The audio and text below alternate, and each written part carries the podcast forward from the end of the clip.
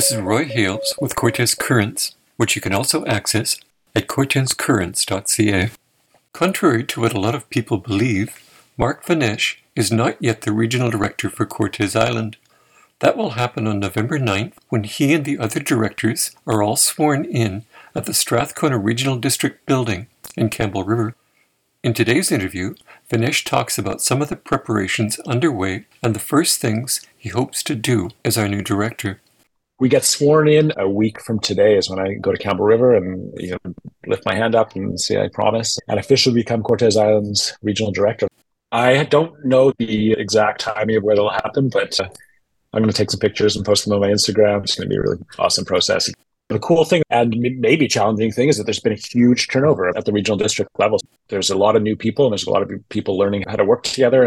I think this is a real opportunity for us to start fresh and find common ground and start taking action I met with the other rural regional directors right after the election and had an informal Zoom meeting where we can chat about each of our priorities and get to know each other a little bit.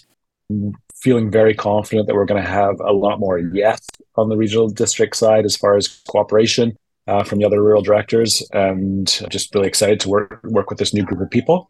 John Rice and Robyn Mawhinney and myself are actually going to Sayward tomorrow to visit uh, Gerald Whalley the regional director for Area A. Our politics are very different, but he's straight up about what he cares about, what's important to him. I'm feeling really good about working with him and also just getting to see his community. One of my big things as I was running my campaign was how can we have more people and more diverse voices feeling like they're connected to the political process. That's really what I want to do is have a civil and a human connection with people in Cortes, whether they agree with everything I want to make happen or not. I think the most important thing in democracy is that we have ways for us to talk to each other and come to agreement. Is Gerald going to be the new chair? We will find out officially on November 9th, but I expect that he will be. He's got the most experience in office, and I think it makes a lot of sense for him to take that. And I expect we'll probably rotate between all of us. Three new people and Gerald chairing a meeting. Obviously, I've done that as the president of Linnea Farm when I was on that board, and I've had quite a bit of experience working in nonprofit boards, but still a lot to learn when you're in official government capacity. And I'm excited to learn from him and participate as a director on that committee. I participated in an orientation yesterday. I showed up at the D offices at 9:30 and walked into a room with seven or eight people who all work for the regional district, all there to meet me and brief me on the regional district and its capacities and Cortes specifically. It was really awesome to be able to sit down with all these folks that are technically working for Cortes and working for the district. They are excited to start taking action and get some work done. I was really impressed. They want new ideas. They're excited by the new energy that's coming in. I'm expecting a really great team environment this term. I think I was out of there about two or two thirty. Yeah, it was about five hours.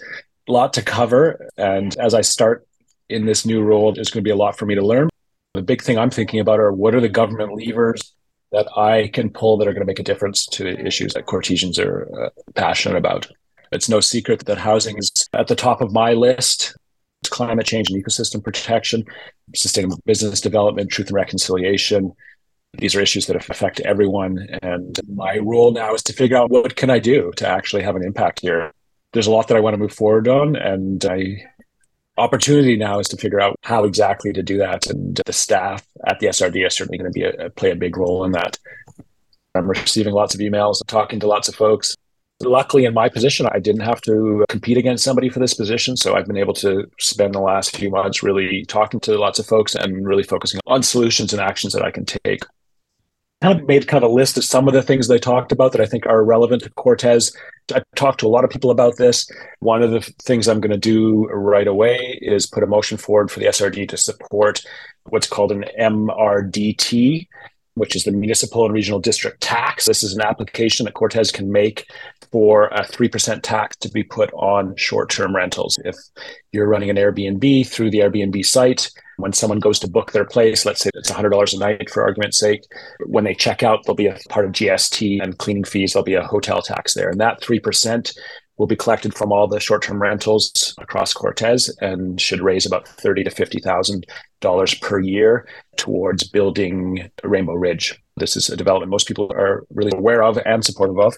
That's going to be 24 homes of, one, two, and three bedroom homes 16 of the 24 units are going to be below market, and then eight of the units are going to be used for professionals. We all know we need space for doctors and professional staff on Cortes. That's kind of an ongoing issue. There's 150 people on the waiting list for Rainbow Ridge. So, what says to me, people want it, people need it. We need to get this thing moving. So, one of the first things I'm doing is working with Sandra. We've put together an application form. I'm going to be presenting that hopefully my first meeting. It may not happen in the first meeting because that's already quite full with swearing in, but certainly on the November 23rd meeting, and then to get a letter of support from the regional district that will be part of the application that goes to the province. And hopefully we have approval for that and can start collecting tax next tourist season. I thought you would have to pass that through Cortes voters. No, in order for that application to go through, we need over 50% support from hotels on the island. So this is something that Hollyhock has signed on to, that Gorge Harbor has signed on to, and the Cortes Hotel has signed on to. So all of the major hotel providers on Cortes have signed on to it. So Now it's a matter of, of getting a, a, letter of support from the regional district so we can have the application into the provincial government. For me, it's like, how do we deal with our housing crisis? How do we move forward on housing without taxing Cortesians? And we all know that Cortes is a tourist destination. So I've been asking myself over the last couple months, what are the ways that we can tax tourists in an appropriate way that can bring in money for housing development. That's one kind of a big thing right off the bat. Feels really good to be able to work with the Cortes Housing Society, get this application in, and just really start my term with a piece of action that Cortes has asked for and, wants, and is going to make a difference in, in getting more affordable rental housing uh, available on Cortes. Some of the other things we talked about, dock garbage. This is an ongoing challenge for Hakai and for Cortes and for a lot of people who are living on, on boats at docks or around docks. So hoping to make some movement on getting some garbage pickup at the docks or solving that that challenge. One of the things that I'm going to be looking at is how we can spend our gas tax funding. We've got quite a large pot of gas tax funding that can only be spent on very specific things. I've asked staff to brief me on how exactly we can spend that money, and I want to start moving forward with using that for climate change initiatives. And we talked about the hall tax. I wanted to verify how much is available for each of the halls to apply for. I, Both the Whaletown Community Club and folks from the SCCA approached me and just kind of wondering well, how much do we have available. So I found out that we have 41,000 available for Manson's Hall and 21,000 available for the Whaletown Community Club. So that's some certainty that those two organizations can move forward on. I talked about the process of bringing my alternate in. This is a bit of an announcement for a lot of folks uh, listeners. I've chosen Max Thayson to be my alternate. For those of you that don't know Max, one of the reasons why I picked him is he shares the value with me of the importance of being able to speak with people and connect with people, regardless of they're 100% aligned with your political vision. I think that's one of the most important things for politics. And I think Max Thayson emulates that. He's also extremely passionate about climate change, like a lot of Cortesians. I expect that he's going to be really pushing me on that issue and working with me to make progress there. Max is someone that I trust, and I think he has a lot of trust in the community. He's done a lot of good work in the community, and I'm really excited to have him on my team as we move forward. One of the things I wanted to also do in this interview is just thank Noba Anderson for her service. She put in 14 years on Cortes and managed to make a, a progress on a lot of things that are important to us. The Whaletown Commons, Hanks Beach, the hall tax. These are all, all, all things that are going to have a lasting impact on Cortes. Noba also helped start the move forward with the Cortes Community Foundation. It has been a key part in the Cortes Housing Society and moving forward with their progress. So I just want to formally thank her for the work that she's put in and the dedication. Obviously, it's been challenging for her in some aspects, and I think it's difficult for anybody to step up into public service. It puts you into a place where there's a lot of expectation and not necessarily a ton of understanding of what the position is.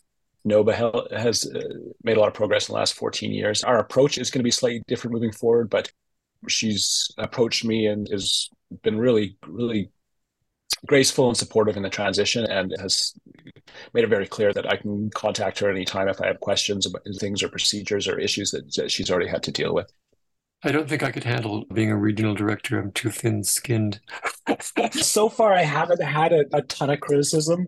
I also haven't really done anything. I've only just got into the position. So I expect that you're not going to agree with every single thing I do. And I just want to make it clear to, people that I'm open to dialogue. I want to listen to people's concerns and, and have a really good understanding of the issues on the island. One of the things I wanted to do is do politics differently. I hope people are kind to me.